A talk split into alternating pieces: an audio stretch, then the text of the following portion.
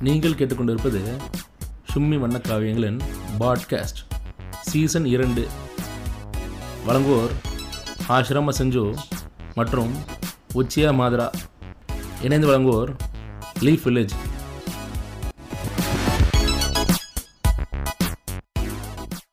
So இந்த வாரம் வந்து எல்லாரும் எதிர்பார்த்துட்டு இருக்க அந்த எபிசோடுக்கு நம்ம வந்திருக்கோம்னு நினைக்கிறேன்.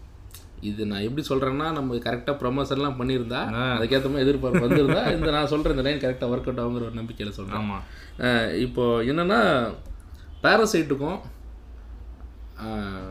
மின்சார கண்ணாக்கும் உள்ள அந்த கனெக்ஷனை பற்றி நாங்கள் வந்து கொஞ்சம் டீப் எக்ஸ்ப்ளோரேஷன் அந்த எபிசோடில் பண்ண போகிறோம் ஸோ ஃபஸ்ட்டு இந்த எபிசோடில் நம்ம கூட யார் இணைஞ்சிருக்கான்னு பார்த்தீங்கன்னா உச்சி அகமதார லீவில் இருக்கார். அவர் வந்து வெளியூருக்கு நான் ஏற்கனவே சொன்ன மாதிரி அப்பப்போ போயிட்டு வரவர் அதனால நம்ம கூட நம்ம வாழ்க்கை நாடகமாக புகழ் மோனிஷ் நம்மளோட யூடியூப் சேனலோட ஹெட்டு வந்து இணைஞ்சிருக்காரு. வணக்கம் மோனிஷ். வணக்கம் ஆசிரமா செஞ்சு ஆமாம் சரி. கொஞ்ச நேரத்துக்கு முன்னாடி என் பேரை சொல்லிட்டாரு. அதனால அதை கட் பண்ணி இப்போ மறுபடியும் ஒட்டு வச்சிருப்பாருன்னு நான் நினைக்கிறேன் எடிட்டரு ஸோ இப்போ நம்ம வந்து இப்போ இந்த மின்சார கண்ணாக்கும் இதுக்கும் உள்ள விஷயம் வந்து எந்த அளவுக்கு போச்சுன்னா அவன் பேசி ஃபஸ்ட்டு காமெடிக்கு அவனை மீன் போட்டுட்டு இருந்தான் டேங்க் மீம் அப்படியே அது வளர்ந்து வளர்ந்து அப்புறம் நாலஞ்சு பேர் பேச ஆரம்பித்தான் பேரசைட்டு ஆஸ்கர் வாங்கின உடனே இது கண்டமேனிக்கு பரவி சில பேர் நம்பவும் செஞ்சுட்டாங்க. ஆனால் என்னால் ஃபஸ்ட்டு நம்ப முடியல. அவங்களாம் உண்மையாகவே அதை எடுத்துக்கிட்டாங்களா? இது எவ்வளோ சீரியஸாக போயிருக்குன்னா குவிண்ட்டில் வந்து ஆர்டிக்கலே போடுறாங்க. இது ரெண்டு படத்துக்கு வந்து பாராசைட் வந்து ஆக்டர் விஜயோட படத்தோட காப்பின்ற அளவுக்கு ஒரு ஆர்டிக்கல் போட்டு அவங்க எக்ஸ்பிளைன் பண்ணுறாங்க ஸோ அந்த அளவுக்கு சீரியஸாக போயிருக்கு இந்த விஷயம். அதான் அது அது இப்படி நான் இது வந்து ஒரு ரெண்டு ஆங்கிளில் பார்க்குறேன். இது ஒரு ஜோக்காக தான் நான் பார்த்தேன். ஜோக்கு தான் அது. அது ஜோக் தான். ஆனால் அது சீரியஸாக எடுத்துக்கிட்டவங்களும் இருக்காங்க. பட் அதெல்லாம் நம்ம டீப்பாக பார்க்குற விட முதல்ல பேரசைட்டை பார்ப்போம். பேரசைட்டை பற்றி நீங்கள் வந்து எப்படி பார்க்குறீங்க முனிஷ்? பாராசைட் வந்து அது ஒரு மிக்ஸ் ஆஃப் ஜான்ராஸ் கொண்ட படம். அது நீங்கள் வந்து சிங்கிள் ஜான்ரால வந்து அதை அடக்கவே முடியாது உங்களால். அதில் வந்து ஒரு நாலஞ்சு ஜான்ரா வந்து ரொம்ப நல்லாவே எக்ஸ்ப்ளோர் பண்ணியிருப்பாரு அது அந்த டேரக்டரோட ஸ்பெஷாலிட்டி அது அவர் வந்து பொதுவாக நான் வந்து அவர் நான் நிறைய படங்கள்லாம் வந்து பார்க்கல. அவரோட இதை பற்றி அவரோட மெமரிஸ் ஆஃப் மர்டரை வந்து நிறைய பேர் பேசுவாங்க. நிறைய ஸ்கிரிப்ட் டிஸ்கஷன்ஸ்லேயும் அதை பற்றி டிஸ்கஸ் பண்ணியிருக்கோம். மர்டர் படம்னால அதை டக்குன்னு பிடிச்சி என்னென்னு பேசிடுவாங்க ஸோ அதெல்லாம் பார்த்தீங்கன்னா அதில் அவர் சொன்னது நான் பார்க்கல அந்த படத்தை அன்ஃபார்ச்சுனேட்லி பட் நான் அவரோட ஸ்னோ பியர்சர் பார்த்தேன் ஸ்னோ பியர்சர் வந்து பார்த்தீங்கன்னா உண்மையாக சொன்ன மாதிரி டிஸ்டோபியன் ஃபியூச்சரில் செட் ஆகிருக்குது உள்ளே வந்து எமோஷன்ஸ் அவர் வச்சு ப்ளே பண்ணுறது அவரோட எல்லாமே பார்த்தீங்கன்னா ரொம்பவே அது அருமையாக ஒர்க் அவுட் கீ எலிமெண்ட்னாலே அந்த எமோஷனல் ப்ளே தான். அவரோட அந்த ஹாஸ்ட் படம் பார்த்தீங்கன்னா அது வந்து ஒரு மான்ஸ்டர் இருக்க படம். ஒரு சி ஒரு கெமிக்கலி பயாலஜிக்கலி ஒரு டேஞ்சரான ஒரு ஸ்பாய்லர் சொல்லிடாதீங்க. ஸ்பாய்லர் இல்லை. அது ஒரு ஒரு ஒரு மான்ஸ்டர் இது. அதை வச்சு எல்லாரும் என்ன பண்ணியிருப்பாங்க அது வெளியே வந்திருக்கு அதை எப்படி அடக்க போறாங்கன்ற மாதிரியான ஒரு கதை தான் பண்ணியிருப்பாங்க ஆனா இவர் வந்து நீங்க ஹாஸ்ட் பார்த்தீங்கன்னா அது தர எமோஷனல் இம்பாக்ட் வந்து வேற மாதிரி இருக்கும். அது உங்களை வேற மாதிரி அமேஸ் பண்ணும் அந்த படம். ஸோ அதில் தான் ஒரு ஸ்டார்டிங் அவரோட கெரியரோட ஸ்டார்டிங்ல இருந்தே அவரோட எல்லா படங்களுமே ஒரு மிக்ஸ் ஆஃப் ஜான்ராஸ்லேயே தான் இருக்கும். அவரோட படம் எப்போ அவர் நெட்ஃப்ளிக்ஸில் கொஞ்சம் வருஷத்துக்கு முன்னாடி நான் பார்த்தப்போ ஓக்ஜா அப்படின்னு அவரோட படம் ஸோ அப்போ ஸ்னோ பியர்ஸ் எல்லாம் பார்த்துட்டேன் நான் முன்னாடியே ஸோ ஓகே ஓக்ஜா வந்து இப்போ இருக்குது அப்படின்னோடனே அதுக்கோட ரிவ்யூஸ் எல்லாம் பார்க்கும்போது அதோட இதெல்லாம் படிக்கும்போது தெரிஞ்சது. ஒரு நல்ல படம். இதை கண்டிப்பாக பார்க்கணுன்னு நான் வாட்ச் லிஸ்ட்டில் போட்டு வச்ச பலாயிரம் படங்களோட அதுவும் சேர்ந்து தங்கி அப்படியே ஓரமாக படுத்துருச்சு. பட் ஆனால் புரியுது. ஆனால் அவரோட நம்ம சும்மா அவரோட ஃபிலிம்ஸ்னு எடுத்து பார்த்தாலே அவரோட range variety memories of murder எடுத்த ஒருத்தர் வந்து எப்படி நம்ம அரிப்ப சிங்கம் ஒன்று எடுத்தா சிங்கம் டூ சிங்கம் த்ரீ அப்புறம் அது என்னது? சாமி ஒன் சாமி டூ சாமி அப்படியே ஆமாம் அப்படியே சாமி ஸ்கொயர் இந்த மாதிரி எடுத்துக்கிட்டே இருக்காரு. எப்பயாவது தான் ஜேனர் விட்டு வெளியே வருவார். அந்த படமும் ஓடாது ஜேனர் விட்டு வெளியே வர படமும். இது அந்த ஐயா மட்டும் தான் ஓடிச்சு பெருசாக அதுவும் பெருசாக மற்றதெல்லாம் எதுவும் போகலை. அதான் சொல்கிறேன் அந்த மாதிரி வந்து ஒரு ஜேனரோட ஸ்டிக் ஆகாமல் அவர் வந்து எப்பவுமே வெரைட்டியை நோக்கி ஒரு பயணத்துல இருக்காரு. குறிப்பாக பேரசைட் பேராசைட்ல என்ன ஒரு சூப்பரான விஷயம்னா அவர் அந்த எமோஷன்ஸ் எக்ஸ்ப்ளோர் பண்ணதை விட அந்த எமோஷன்ஸ் கூடயே ஒரு ரேஞ்ச் ஆஃப் ஸ்டோரி டெல்லிங் இருக்கும் அந்த ஸ்டோரி டெல்லிங் வந்து எனக்கு ரொம்ப பிடிச்சிருந்தது. ஒரு செட்டப் ஒன்று பண்ணிட்டு ஆக்ட் டூவில் வந்து ஒரு பிரச்சனையை கொடுத்துட்டு ஆக்ட் த்ரீ வந்து யாருமே எதிர்பார்க்காத ஒரு விஷயம். ஒரு ஸ்டன்னராக இருக்கும் ஒரு ரொம்ப ஷாக்கிங்காக இருக்கும். எண்டிங் அதை விட நல்லா இருக்கும்.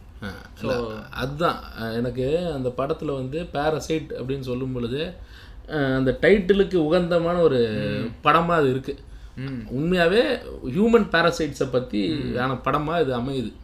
இந்த அளவில் வந்து டைட்டிலுக்கும் படத்துக்கும் எப்படி இதை மேட்ச் பண்ணுறாரு அப்படின்றதுலே கரெக்டாக இருக்குது இப்போ மியூசியம் முறுக்குக்கும் நீங்கள் வந்து இப்பா பாதி நான் வந்து எப்படி சினிமா இண்டஸ்ட்ரியில் வளர்ந்தாருக்கு என்ன சம்மந்தம் புண்டா இருக்குன்னு கேட்டிங்கன்னா எந்த சம்மந்த புண்டியுமே கிடையாது. ஆனால் அது எப்படி அவங்க சம்மந்தப்படுத்திக்கிறாங்க அந்த மாதிரி இல்லாமல் நல்லா ப்ராப்பரா அது வந்து எயிட் மேல எப்படி எமினமுக்கு ஒரு படமோ அந்த மாதிரி இது நம்ம. பிஞ்சிரும். அது நீ சர்க்காசன் புரியாம அடி அடி வாங்க போற இங்கே போயிட்டு நானா அது ஒரு உண்மையான பேர் சொல்லலை. நீ வெளியே போன ஒன்று அடிச்சிருவாங்க அதாவதுப்பா எனக்கு ஒன்று எனக்கு என்னன்னா சொல்லுங்க நீங்க சொல்லுங்க. இல்லை இப்போ என்ன புண்டைய கிளிஸ்டான்ட்டு அவனுக்கு வந்து இப்போ அந்த மியூசியம் ஒரு படம் எடுத்தான். ஏங்க, நீங்க அந்த படம் பாத்தீங்கன்னா கூட ம், ம். ஒண்ணுமே இருக்காதுங்க. அவன் கஷ்டப்படுறதெல்லாம் இருக்கே இருக்காது. வருவான் லவ் பண்ணுவான் சென்னைக்கு வருவான் மியூசிக் டைரக்டர் ஆயிடுவான் கடைசியில பாட்டு பாடுவான். அவ்வளவுதான். அந்த பொண்ணு போயிடுச்சுங்க வாழ்க்கையை விட்டு. வாடி புள்ள வாடின்னு பாட்டு பாடினான்ல. அதான் அவன் பட்ட ஒரே கஷ்டம். அவ்வளவுதான். அந்த நடுவில் ரெக்கார்ட் லேபிளில் அவனை ஏற்றுக்கல அதுக்கு தான் வந்து மீசியம் இருக்கு அந்த மாதிரி ஒரு தோல்வி வரும்போது மீசியம் முறுக்கிட்டு போகணும். ஏன் ஏன் ஏன் ஏற்றுக்கல தெரியுமா? ஏன்? ஏன்னா அவன் கிளப்ல மப்பில் தெரியிற பொம்ப பொம்பளை என்னடி நடக்குது? செந்தமிழ் நாட்டில் இருந்து பாடுறான். மிசோஜனிஸ்டிக் பாட்டு பாடுறடா புண்டை. உன் பாட்டுலாம் ஏத்துக்க மாட்டேன்னு எல்லா ரெக்கார்ட் லேபிளும் அவனை மறுக்கிறாங்க. ஆனா இது வந்து என்னோட ஒரு திறமையை வந்து இப்படி பண்ணிட்டாங்க. என்னை வந்து எதிர்த்துட்டாங்க. ஆனா நானும் கஷ்டப்பட்டு ஒண்ணுமே இல்லாம நானும் ஆர்ஜே விக்னேஷ்காந்தும் எந்த விதமான ட்ரெண்ட் லோடு ஃபண்டிங் இல்லாம எப்படி கஷ்டப்பட்டு முன்னேறி வந்தோம் அப்படின்ற மாதிரி எல்லாம் சொல்லிக்கிட்டு கடைசியா இல்ல வந்தாங்க உழைச்சாங்க எல்லாம் உண்மைதான் இல்லைன்னு சொல்லலை. கண்டிப்பாக அவரோட இதில் உழைப்பு இருக்குது ஆனால் கிளப்பில் மப்பில் வந்து ஏன் ரிஜெக்ட் பண்ணாங்கங்கும் போது எங்களோட உழைப்பை ரிஜெக்ட் பண்ணிட்டாங்க இல்லாமல் ஒருத்தன் மிசோஜினி ஏற்றுக்கிட்டான் அவ்வளவுதான். ஏன் அது மற்றவங்களாம் ஏற்றுக்கல ஏத்துக்கிட்டாருன்றீங்களா? சுந்தர்சி வந்து அவர் ஆம்பளை படத்துக்காண்டி அதுலேயும் பார்த்தீங்கன்னா ஆம்பளை ஆம்பளை பாட்டு தான் வருதோ? ஆமா. ரெண்டு மூணு சுந்தர்சி படத்துக்கு மியூசிக் போட்டிருக்காரு. பாட்டெல்லாம் கூட எல்லா படத்துலையும் எல்லா படத்துலையும் எல்லா படத்துலையும் ஒரே மாதிரி தான் பாட்டும் இருக்கு.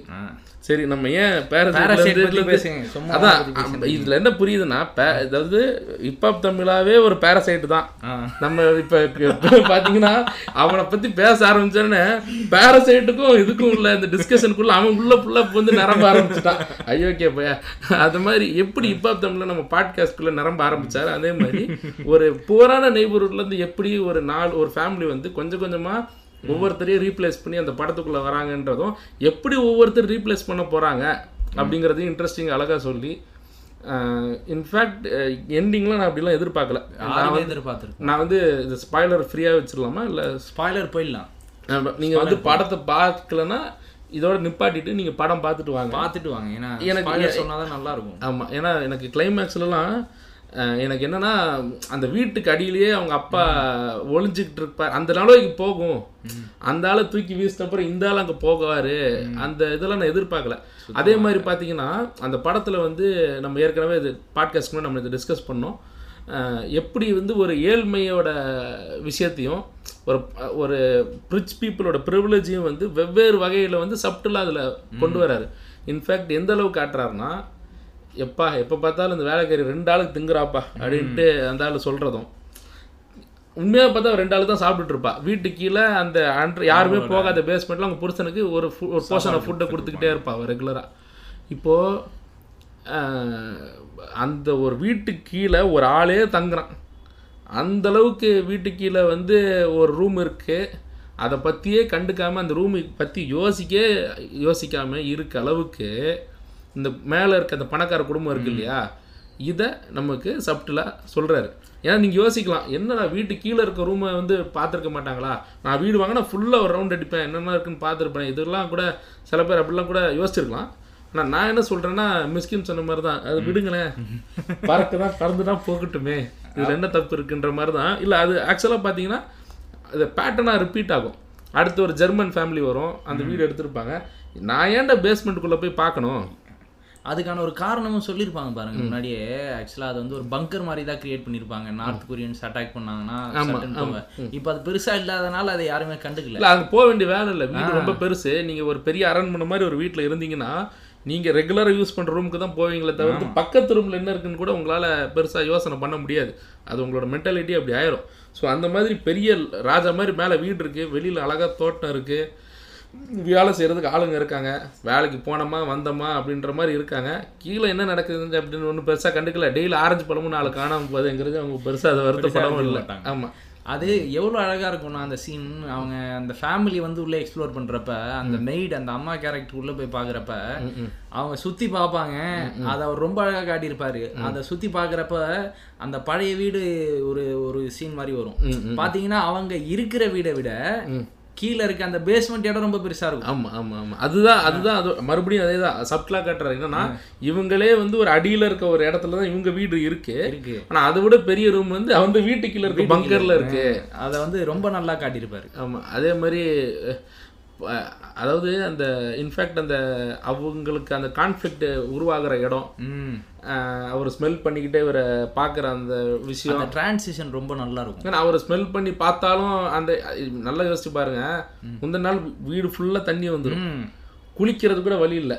அப்படியே முழிச்சு தூங்கி முழிச்சு மறுபடியும் வந்திருக்காங்க.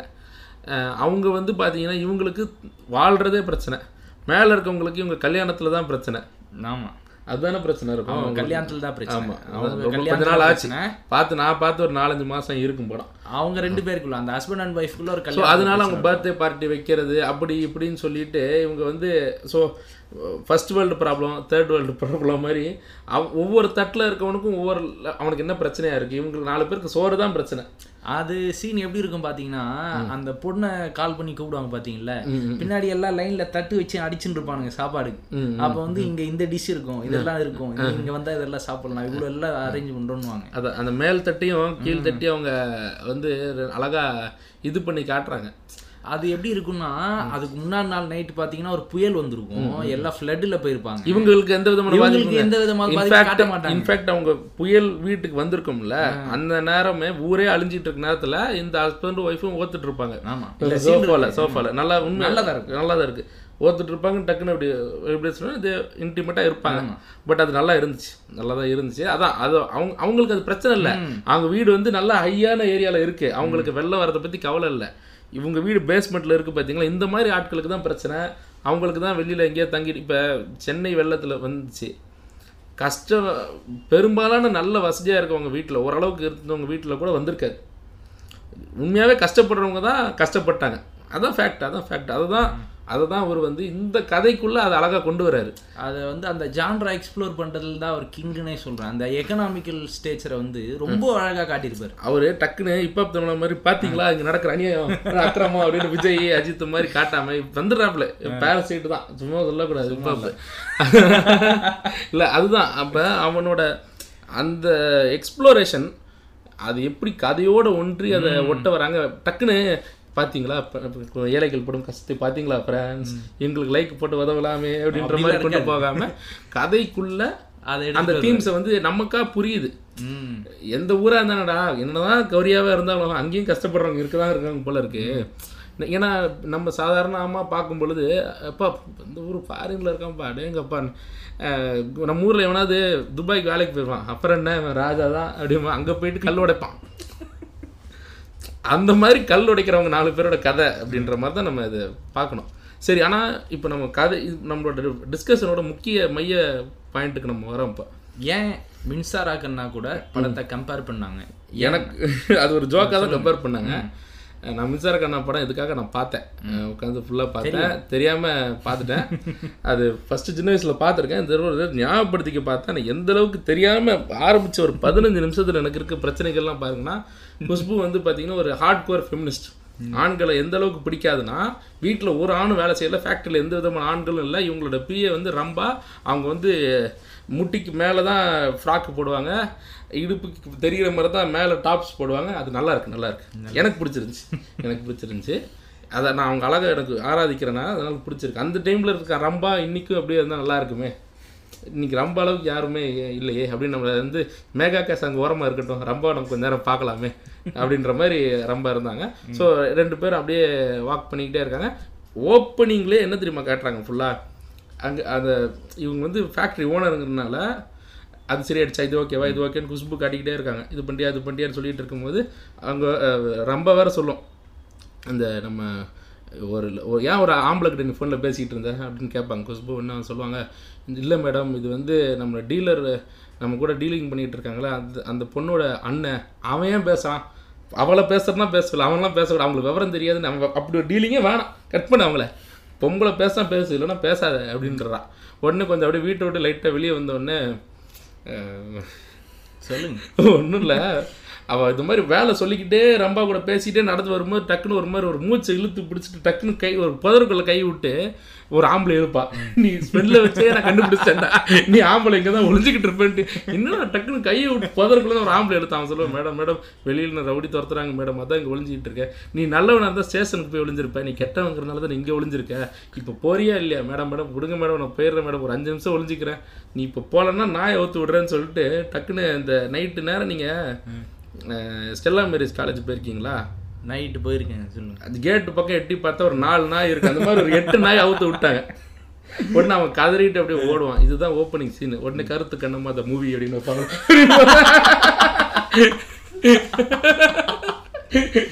இல்ல ஆனா ஆனா, நான் கருத்து கண்ணம்பாவை எனக்கு ரொம்ப பிடிச்ச பேஜ் சும்மா ஒரு ஒரு ஃப்ரெண்ட்லி டோன்ல அட்மினே எனக்கு ரொம்ப தெரியும். அவங்களே தெரியும். அவ- அவங்க வந்து ஸ்போட்டோ எடுத்துக்குவாங்க எனக்கு தெரியும். ஸோ மூவிங் ஆன் அதுலேருந்து இது முடியல. இன்ட்ரடக்ஷன் பீட்டுன்னு சொல்லுவாங்க இந்த படத்தில். இந்த நேரத்திலேயே வந்து பார்த்தீங்கன்னா எந்த படமாக இருந்தாலும் யார் யார் என்னென்ன நிரூபிச்சு காட்டிடுவாங்க எந்த ஒரு டேரக்டருமே உதாரணத்துக்கு பேரசைட்டில் இந்நேரம் அவங்களாம் ஏழை. இவங்கெல்லாம் ஒரு பணக்காரன் அப்படிங்கிறத வந்து தெளிவுபடுத்தி காட்டிடுவாங்க ஓகேவா? இப்போ இவங்களுக்கு வேலை இல்லை. இவங்க சாத்து சோத்து கஷ்டப்படுறாங்க. இவங்களுக்கு ஒரு இடத்துல வேலை வேணும். இது மாதிரி இதெல்லாம் இந்த செட்டிங்கை வந்து செட்டிங்கும் இவங்கெல்லாம் யார் யார் இன்ட்ரடக்ஷனுங்கிற பீட்டை முடிச்சிடணும். ஸோ அதே இன்ட்ரடக்ஷன் பீட்டு கொஞ்சம் வலி வலின்னு கேசரிங்க அந்த படத்தில் என்ன பண்ணுறாரு வலிச்சிடுறாரு. எந்த அளவுக்கு வலிக்கிறாருன்னா நேரா அங்கேருந்து ஃபேக்ட்ரி வீட்டிலேருந்து நாயை ஊற்றி விட்டாங்கல்ல அப்படியே ஃபேக்ட்ரிக்கு வராங்க. வெளியில் ஒரே கோட்டு சூட்டு போட்டு ஆளுங்களாம் நிற்பாங்க செக்யூரிட்டி அவங்கள போட்டு லேடி செக்யூரிட்டி எல்லாரையும் போட்டு மடக்கிட்டு இருக்காங்க. ஏங்க எல்லாரையும் பிடிச்சி வச்சிருங்க யார் அவங்கெல்லாம்? மேடம் அவங்கெல்லாம் பெரிய பெரிய டீலர் அவங்க கூட நம்ம பிஸ்னஸ் பண்ணோம்னா நமக்கு நிறைய ப்ராஃபிட் வரும். இப்படி ஆம்பளைங்க கூட தான் வியாபாரம் பண்ணி நமக்கு ப்ராஃபிட் வரணும் அப்படி ஒரு ப்ராஃபிட் பண்ணே வேணாம். அப்படின்னு அந்த இடத்த விட்டு நகர்றாங்க. அது ஒரு பெரிய டீ எஸ்டேட் டீ ஃபேக்ட்ரி ஒரு ஒரு பெரிய பெரிய மிஷினரியாக இருக்குது அந்த லைனே வேலை செய்யலை. என்னென்னு பார்த்தா ரெண்டு ஆம்பளை மெக்கானிக் ஸ்க்ரூ நட்டு திருப்பிக்கிட்டு இருக்காங்க. ஏதோ போட்டு வயரிங் எல்லாம் வேலை பார்த்துட்டு இருக்காங்க. என்ன பண்ணுறாங்க அப்படின்னு கேட்கும்போது இல்லை மேடம் ஆர்டர் நிறையா இருக்குது அதனால லே லேடி எலக்ட்ரிஷியன் வரல மேடம் அதால தான் ஆம்பளை எலக்ட்ரிஷியனை நமக்கு நஷ்டம் வேணாலும் பரவாயில்ல. அவங்கள வெளியே அனுப்பு. எனக்கு இந்த இடத்துல ஆம்பளையே வரக்கூடாது. அப்படின்னு இருக்க இந்த வெறியோட இருக்க இந்த லேடி ஃபேமிலிக்குள்ளே எப்படி விஜய்னா வராரு? விஜய்னாவோட ஃபேமிலி ஒவ்வொருத்தரையா அப்படி எப்படி வர வைக்கிறாரு? விஜய் என்னன்னு தெரி- கொஞ்சம் பிரிச்சு சொல்லுங்க. விஜய்னா இதெல்லாம் தேவையில்லாத பம்பா- பம்பி அடிக்குது. நீங்க. நீங்க என்ன சும்மா இருக்கீங்களா? விஜய் அண்ணான்னு சொல்லுங்க ஆனா. ஆனா ஆனா ஒண்ணு இந்த படத்துல எனக்கு வந்து ஆயிரம் பிரச்சனை இருக்கு. ஆனா விஜயோட ஆக்டிங்ல எந்த விதமான பிரச்சனையும் இல்லை. நல்ல உண்மை உண்மையாவே. எனக்கு ரொம்ப எனக்கு ரொம்ப பிடிச்சிருந்துச்சு. இன்ஃபேக்ட் அவர் டெலிவரியாக இருக்கட்டும் அவர் பேர் என்னன்னு கேட்டல என் பேர் காசி எங்கள் அப்பா பேர் சிவகாசி நான் இருக்க தென்காசி அப்படின்னு ஒரு ஃப்ளோவில் போவார். அதுலவா இருக்கட்டும் ஸ்டார்டிங்கில் போலீஸ் அவரை ஓப்பனிங் சீன்லேயே அப்படியே ஜம்ப் பண்ணி புறாக்கு பில் அடித்து வந்து அவரை பிடிச்ச உடனே போலீஸ் கண்ணில் மண்ணை தூவுறது அதே மாதிரி தண்ணியை போலீஸுக்கு காட்டுறது. இந்த மாதிரி காமெடியெல்லாம் படத்தில் கொஞ்சம் தெளிவாக நல்லா ஒர்க் அவுட் ஆகிட்டு இருந்துச்சு. ஆனால் எனக்கு எங்கே இந்த படத்தில் பஞ்சாயத்துன்னு பார்த்தீங்கன்னா இந்த படம் வந்து அந்த காலத்துலேயே ஓடலை. இந்த எந்த அளவுக்கு ஓடலைன்னா நான் சின்ன வயசுலேயே நான் வந்து கேடிவியில் இந்த படத்தை பார்த்து ஞாபகம் இருக்குது அப்போ வீட்டில் பார்த்தீங்கன்னா வேற இப்போ நெட்ஃப்ளிக்ஸ் எல்லாம் கிடையாது கம்ப்யூட்டர் கிடையாது டிவிடி பிளேயர் கிடையாது கேடிவியில் என்ன படம் போடுறானோ அதுதான் before you continue any further I would like to interrupt this podcast for a small commercial break in today's world people wait for website for weeks but end up getting compromised designs and bad support. But what if you get a super website starting at rupees 6500 only? And that too in just two days. And get one year of free maintenance support and one year of hosting. Contact Acro Development. And uh, we have also provided the links in the comments. aakro.com. Do check them out. Thank you. Sun டிவியில் அன்றைக்கி இந்த சண்டேவோ சாட்டர்டேவோ ஒரு பெரிய படம் ஒன்று போடுவான் அஹ் தன் தொலைக்காட்சியில் முதல் முறையாக அப்படின்னு சொல்லி ஒன்று போடுவான் அதுக்காக காத்துட்ருப்போம் இந்த மின்சார கண்ணான்ட்டாங்க இப்போது நான் ஸ்கூலுக்கு ரெகுலராக போகிறேன் வரேன். எங்கள் ஸ்கூல் வந்து எங்கள் வீட்டிலேருந்து ஒரு இருபது பாஞ்சு கிலோ இரு பாஞ்சு இருபது கிலோமீட்டர் வேனில் போயிட்டு வருவேன். அப்போது லெஃப்ட்லேயும் ரைட்லேயும் பார்க்கும்போது படம் விளம்பரம் அது இது லொட்டு லொசுக்கு எல்லாத்தையும் பார்ப்பேன். எனக்கு வந்து படத்தை பார்த்துருக்க மாட்டேனே தவிர அந்த படம் என்ன ஓடுது இங்கே என்ன இருக்குது இதெல்லாம் இப்போ வந்துக்கிட்டு இருக்கு. இந்த ரஜினி படம் இருக்குது எல்லாம் தெரியும். இந்த படம் போஸ்டரே பார்த்தேன் ஞாபகம் நான் டிவியில் வருது. இது என்னடா இது? இப்படி ஒரு படம் வந்து மின்சார கண்ணன் இருக்கு. இது படம் வந்துச்சு? இது எவ்வளவு படம்னா இன்ஃபேக்ட் வந்து இது என்ன படம்னு என்னால் புரிஞ்சிக்க முடியல. அப்படி ஒரு பழைய படமாக இருக்குது மின்சார கண்ணா படையப்பா இதுக்கு முன்னாடி வந்துச்சுன்னு நினைக்கிறேன். ஏன்னா படையப்பா ஏன் முன்னாடி ரிலீஸ் ஆச்சுன்னு சொன்னால் படையப்பா படத்தில் மின்சார கண்ணான்னு ரம்யா கிருஷ்ணன் சொன்ன ஒன்லைனை வச்சு தான் இந்த படத்துக்கு வச்சாங்க. இந்த படத்துக்கு எப்படி ஒரு பாட்டில் இருக்க ஒரு சின்ன பிட் எடுத்து டைட்டில் வச்சாங்களோ அது அப்படியே பின்னாடி வந்த ட்ரெண்டும் இந்த படத்துல இருந்து ஆரம்பிச்சது தான் ஓகே இன்ஃபேக்ட் இந்த லைன் இந்த டைமில் முன்ன பின்ன ஆரம்பித்த ஒரு விஷயம் தான் அது. அது அந்த டைட்டில் வச்சு ஓட்டிடலாம் ஏன்னா விஜய்க்கு வந்து அந்த அளவுக்கு அப்போது பெரிய அளவில் இன்னைக்கு இருக்க வந்து அண்ணா அப்படின்ற மாதிரி உறிஞ்சி எடுக்கணும்னா அப்படின்ற மாதிரிலாம் இன்னைக்கு அன்னைக்கு கிடையாது. ஆனால் விஜய் வந்து விஜய் வந்து இதில் என்னன்னா அப்படி இல்லைங்கிறது ஒரு விஷயத்தை வச்சு விஜய் வந்து பெர்ஃபார்மன்ஸில் கீப் அப் பண்ணுவார். படத்துக்கு போன யாரும் வந்து விஜயோட ஆக்டிங் குறை சொல்ல மாட்டாங்க. இந்த தாயலி தப்பா கதை எழுதிட்டான்னு சொல்லுவாங்களே தவிர்த்து விஜய் யாரும் குறை சொல்லாத மாதிரி நடிச்சுக்குவார். அந்த அளவுக்கு அவரோட வேலையை அவர் கரெக்டாக பண்ணுறது வந்து நான் பார்த்தேன். நான் வந்து விஜய் வந்து எந்த அளவுக்கு மோசமாக வந்து படம் நல்லா இல்லை விமர்சிப்பேன்னு பட் நம்ம ரிவ்யூஸ்லாம் படிக்கிறவங்களுக்கு தெரிஞ்சிருக்கும். இந்த படம் எனக்கு ரொம்ப விஜயோட பெர்ஃபார்மன்ஸ் வைஸ் எனக்கு ரொம்ப பிடிச்சிருந்துச்சி. நம்ம விஷயத்துக்கு வரேன் நீங்க சொன்ன மாதிரியே இந்த படம் வந்து ஒன் டைம் வாட்சபிள் தான். அவ்வளோ ஒஸ்ட் கேஸ்லாம் இல்ல. ஆமா, நீங்க வாட்டி தாராளமா பார்க்கலாம். இந்த படத்தை வந்து இதை சும்மா ஒரு ஜாலிக்கு வேணால் வீட்டில் உட்காந்து ஒரு ரெண்டு ஹவர் பாருங்கள் இந்த படத்தில் எனக்கு வந்து பிரச்சனைகளும் இருக்குது பாசிட்டிவ் நெகட்டிவ்லாம் நிறைய இருக்குது இப்போ இந்த படத்தில் பார்த்தீங்கன்னா மன்சூர் அலி அலிகான் தான் வில்ல மன்சூர் அலிகான் வந்து இவங்க வந்து இந்த குஷ்பு கிட்ட எல்லா சொத்தையும் இழந்துருவார். ஏன்னா அவங்க பெரிய இண்டஸ்ட்ரியலிஸ்ட் ஆகுறாங்க. அதனால பணம்லாம் இவரோட சொத்தெல்லாம் அவங்ககிட்ட விற்க வேண்டிய அளவுக்கு நஷ்டமாயிரும். ரெண்டு பேரும் ஒரே பிஸ்னஸில் இருக்கனால. இப்போ இதனால என்ன ஆகுது? வில்லை வந்து இப்போ என்ன பண்ணலாம் அப்படின்னு யோசிச்சுட்டு இருக்கும்போது அப்போது ஜெர்மனிலேருந்து அந்த குஷ்புவோட தங்கச்சி வருது. அப்போ கரண் வந்து அவள் கூட பக் அதே காலேஜ் பட் வேறு கிளாஸ் அப்படின்னு சொல்லிட்டு ரெண்டு பேரும் சேர்ந்து ஜாலியாக வராங்க. வீட்டுக்கெலாம் வந்துடுறாங்க. அப்புறம் ஒன் ஆஃப் தீஸ் டேஸ் வந்து இவங்க வீட்டுக்கு விசிட் பண்ண கரண் கூப்பிட்டு வரான். அப்போது மன்சூர் அலிகான் சொல்லுவார் மேலே கூப்பிட்டு போப்பா. வீடெல்லாம் காட்டு கார்டன்லாம் காட்டு. ரூமில் இருக்க டீட்டெயில்ஸ் நல்லா போட்டு காட்டு. பேய் படமாக போட்டு விடு அப்படிங்கிறீங்க. ஏங்க நீங்களே பேய் படத்தை போட்டு விட்றீங்க என்னங்க விஷயம்? அப்போ தான் கட்டி பிடிப்பான். நீங்களே பையனை கெடுத்துருவீங்க போல இருக்கு. நான் பையனை கெடுக்கிறதுலாம் இருக்கட்டும்டா. பையன் தான் பொண்ணை கெடுக்கணும். அப்படிம்பாரு. இப்போ இது இது வந்து மன்சூர் அலிகான் மாதிரி ஒரு பணக்காரர் நாடக காதல் பண்ணுவாரா அப்படின்னா பண்ணுவாருன்னு அன்னைக்கே கே எஸ் ரவிக்குமார் சொல்லியிருக்காரு. மோகன்ஜி சத்திரியன் லூசு கூதி அப்படின்றாரு. அதாவது அவன் வந்து தெளிவாக சொத்துக்காக தான் அந்த படத்தில் பண்ணுவான். ஆமா. அவன் கேனக்குதி மாதிரி வந்து படம் எடுக்க மாட்டான் அப்படின்னு சொல்லிட்டு அதுலலாம் கரெக்டாக தான் இருக்காரு. ஆனால் வில்லன்னு அவர் வில்லன் வந்து எப்படின்னா வில்லன் வந்து ஒரு இடத்துல இருந்து வேலை செஞ்சுருக்காருன்னு ஏதாவது ஏதோ பண்ணியிருக்காருன்னு தெரியும் அந்த இடத்துல ஃபுல்லாக பான் பராக் கிடக்கும். ஏன்னா பான் பராக் வந்து போட்டுக்கிட்டே இருக்கும் பான் பராக் போடுறவன் அயோக்கிய பைய. அப்படிங்கிற மாதிரி கூட ஒரு இருக்கு. பழைய படங்கள்லாம் இருக்கும். பான்பராக் போட்டா கெட்ட இன்னி இன்னைக்கும் பான் பராக் போடுறவன் லூசு குதி தான். அயோக்கியப்பேன்னு சொல்ல மாட்டேன். லூசு குதி அவன் கண்டிப்பா. ஏன்னா அது போட்டப்புறம் இந்த தியேட்டர்ல படம் ஆரம்பிக்கிறப்ப ஒரு அக்கா வாயை கட் பண்ணி போடுவாங்களே அந்த மாதிரி ஆகுது வாய். அது ஏன் நீ போட்டுனுக்குற? அப்படின்னு கேட்டா அவன் போடுறான். சரி நம்ம அதுக்கு எதுவும் விடுங்க இப்ப ஆமா. இதுக்கு வாங்க. ஆனா பேரசைட் மின்சார கண்ணா. ஆனால் அதுதான் அதுதான். ஸோ இப்போ என்னன்னா இந்த படத்தில் வந்து என்னோட மெயின் விஷயம்னா விஜய் வந்து இதெல்லாம் ஏன் இந்த படத்தில் பண்ணுவார்? அவங்க ஃபேமிலி மெம்பர் ஒவ்வொருத்தராக உள்ள இறக்குவார் வீட்டுக்குள்ளே. குஷ்பு வந்து ஆம்பளே வரக்கூடாதுன்னு சொன்னவங்கள பட்டு வீட் விஜய் வந்து ரொம்ப கஷ்டப்பட்டு உள்ள முயற்சி பண்ணி அவர் வீட்டுக்குள்ள ஒரு மெம்பர் ஆயிடுவார் அடுத்து வந்து பார்த்தீங்கன்னா வீட்டுக்கு வந்து அவங்க பிக்கினி போட்டு இந்த குஷ்புவோட தங்கச்சி வந்து நீந்திட்டு இருப்பாங்க. இப்போ இது நான் படத்தை வந்து படத்தோட ஆர்டரில் நான் சொல்லலை நான் உடச்சிடுறேன் மேட்ரை ஸ்பாய்லர் உடச்சிடுறேன் நான். இப்போ என்னன்னா குஷ்புவோட தங்கச்சியை வந்து ஜெர்மனிலேயே விஜய் லவ் பண்ணுறாரு ஜெர்மனியை சேர்ந்தவர் தான் விஜய். இப்போ அதனால என்ன பண்ணுறாருன்னா விஜய் வந்து அவங்க அக்கா வந்து வாழ்க்கையில் ஜென்மத்துக்கு ஒரு ஆம்பளையை வந்து ஏற்றுக்க மாட்டாங்க வீட்டுக்குள்ளே அப்படின்னோடனே வீட்டில் வந்து அவங்களோட ட்ரஸ்ட்டை வின் பண்ணுறதுக்காக உள்ளே பூந்துடுறாரு கஷ்டப்பட்டு பூந்துடுறாரு. ஸோ பிளான் பண்ணி தான் முன்னையே பிக்கினியை போட்டு அந்த தங்கச்சி வந்து எல்லாமே நீந்துறாங்க. ப்ரீ பிளான்டு இப்போது பிக்னி போட்டு நீந்துறாங்க. வெளில இருந்து போர்க்கி பசங்களை வந்து சூப்பர்ரா ஏ செம்ம சோடா செம்ம பீஸ்ரா அப்படின்லாம் பண்ணிட்டு இருக்காங்க. விஜய் வந்து வேகமாக எல்லாரும் மாதிரியும் கல் அடிச்சு எல்லாரையும் இறக்கி விட்டுறாரு. அப்போது இவங்க ரெண்டு பேரும் சண்டையாக விஜய்க்கும் குஷ்பு தங்கச்சிக்கும் ஒரே சண்டையாக இருக்க மாதிரியும் அதனால இப்போ வந்து இப்போ வீட்டுக்கு கூர்க்கா கண்டிப்பாக வேணும் அப்படின்னு சொல்லி ஒரு முடிவுக்கு வராங்க.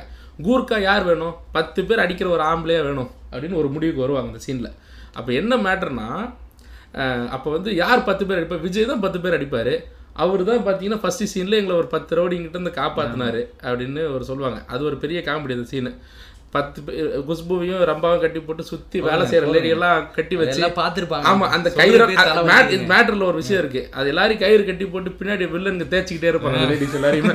அது ஆமா சும்மாவே இருக்க மாட்டாங்க. எல்லாரும் ஆட்டியில மொத்த கயிறுலோடய அப்படி தேய்ப்பாங்க. அப்படியே டான்ஸ் ஆடிக்கிட்டே கிடப்பாங்க உட்காந்துக்கிட்டு ஸோ பேக் டு இந்த லைன் இப்போ என்ன மேட்டர்னா இப்போ கூர்க்கா வேணும். கூர்க்கா இறக்குறேன்ற பேர்ல அவங்க அண்ணனை இறக்க போறாங்க. யார? விஜயோட. விஜயோட அண்ணனை உள்ள கொண்டு வர போறாங்க. அதுக்கு இவன் என்ன சொல்லுவா? குஷ்பு என்ன சொல்லுவா? பத்து பேர் அடிக்கிற ஆம்பளை வேணுமா? இப்போ எத்தனை பேர் வெயிட்டிங்கில் இருக்காங்க? நிறைய பேர் லைனில் இருக்காங்க. எல்லாரையும் சண்டையை போடு. ம். அதில் இருக்க நாலு பேரை கொண்டு வாங்குறாங்க. இது வந்து ஓரோச்சிமார் வந்து அடுத்த பாடியை செலக்ட் பண்ணுறதுக்கு நருட்டோல பண்ணுற விஷயம். பாடி வேணும். ஓரோச்சிமாருக்குன்னா என்ன பண்ணுவாருன்னா நமக்கு. எல்லாரையுமே வெளியில் கொண்டு வந்துட்டு எல்லாரையும் ஒருத்தர் அடிச்சுக்க விடு அப்படிமா. உடனே அஞ்சு அதில் நாலு பேர் இருக்கவங்கள நாலு பேரும் ஒருத்தர் ஒருத்தர் அடிச்சுக்க சொல்லி இதில் வர ஒருத்தனை கூட்டு வா. ம். அப்படின்னா அவங்களையும் விஜயம் அடிச்சுக்க சொல்லுவாங்க. அவங்க ரெண்டு பேரும் அடிச்சுக்க இது மாதிரி ஒரு மோசமான கயரிங் ப்ராக்டிஸ் எங்கேயாவது பார்த்துருக்கீங்களா ஃப்ரான்ஸ் யோ அது வில்லன் பண்றான் இவன் ஏன் பண்றான்? ஒன்னு இவனும் விஜய் ரொம்ப நேரம் அடிச்சுக்கணும் யூ போத் ஆர் ஈக்குவல் நீ போய் காலைல டியூட்டி பாரு நீ நைட் டியூட்டி பாரு அப்படின்ற மாதிரி பிரிச்சு ரெண்டு பேரையும் விட்டுருவாங்க. அப்புறமா சமையல்காரரா மணிவண்ணன் இறங்குவாரு. அதுக்கப்புறமா ஒவ்வொருத்தரா ஒரு ஒருத்தரா இறக்கிடுவாங்க ரோட்ல போயிட்டு இருக்கும்போது ஒரு ஏழை அனாதை பையனை ஒருத்தன் அவனோட விஜயோட கடைசி குட்டி தப்பி வருது இறங்குவான். எவன்ச்சுவலி இது என்ன எல்லாம் பண்ணியிருக்காங்கன்னு பார்த்தா அவங்க ஆஸ்திரேலியாவில் ஆஸ்திரேலியா ஜெர்மனியில் ஜெர்மனியில் படம் எடுத்தது ஆஸ்திரேலியாவா இருக்கலாம். Austria Austria Austria Australia Australia. எடுத்திருக்காங்க. நான் வெப்சைட்ல இதெல்லாம் செக் பண்ணேன். ஓஹோ. ஆமா ஆஸ்திரேலியாவில் படத்தை ஆஸ்திரேலியா ஜெர்ம ஆஸ்திரேலியாலையும் ஜெர்மனிலையும் எடுத்திருக்காங்க. ஏன்னா பக்கத்து பக்கத்து ஊர் அப்படி இப்படி ரெண்டு பேக் அண்ட் ஃபோர்த் போயிட்டு இருப்பாங்க ஷூட்டிங்க்குன்ட்டு இப்போ எதுக்கு இதை ஏன் இவ்வளோ பெயிண்ட் ஸ்டேக்கிங் டீட்டெயிலோட சொல்கிறேன்னா இவ்வளவு ஜிகர்தண்டா தூத்து வேலைலாம் காட்டிட்டு அந்த குடும்பம் எதுக்கு இதெல்லாம் இங்கே வந்திருக்குன்னு பார்த்தீங்கன்னா இந்த பொண்ணை வந்து எப்படியாவது அவங்க அக்காவை மாற்றி இதை இந்த பொண்ணை வந்து இவங்க எடுத்துக்கணும். இவங்களும் ஒரு நாடக காதல் பண்ணுறாங்க மூணு ஃபயர் லிட்ரலாக லிட்ரலாக நாடக காதல் பண்ணுறாங்க அவர் என்ன சொல்கிறாருன்னா ஒரே படத்தில் கே எஸ் ரவிக்குமார் வந்து ரெண்டு தடவை நாடக காதல் பணக்கார ஃபேமிலி பண்ணுற மாதிரி காட்டுறாரு. ஏ ராமதாஸ் மாங்காய் சாப்பிட்டு இருந்தாரு மாம்பழம்ல?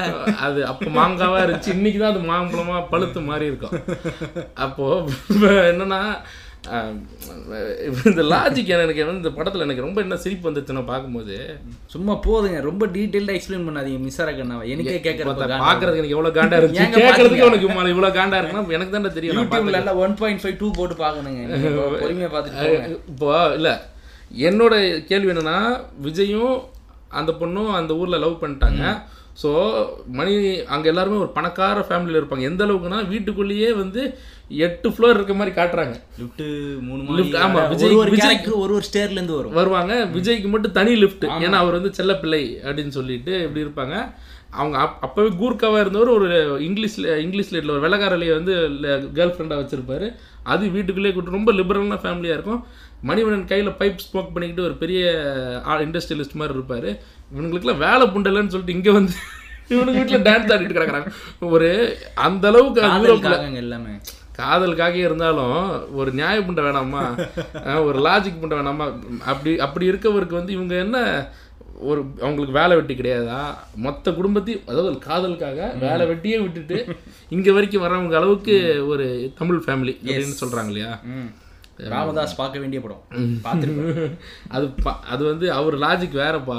இது வந்து வேற நாடக கடல் அது வேற நாடக கடல். எல்லாம் காதல் தானே? ஆமா ஆனா மே- விஷயம் என்னன்னா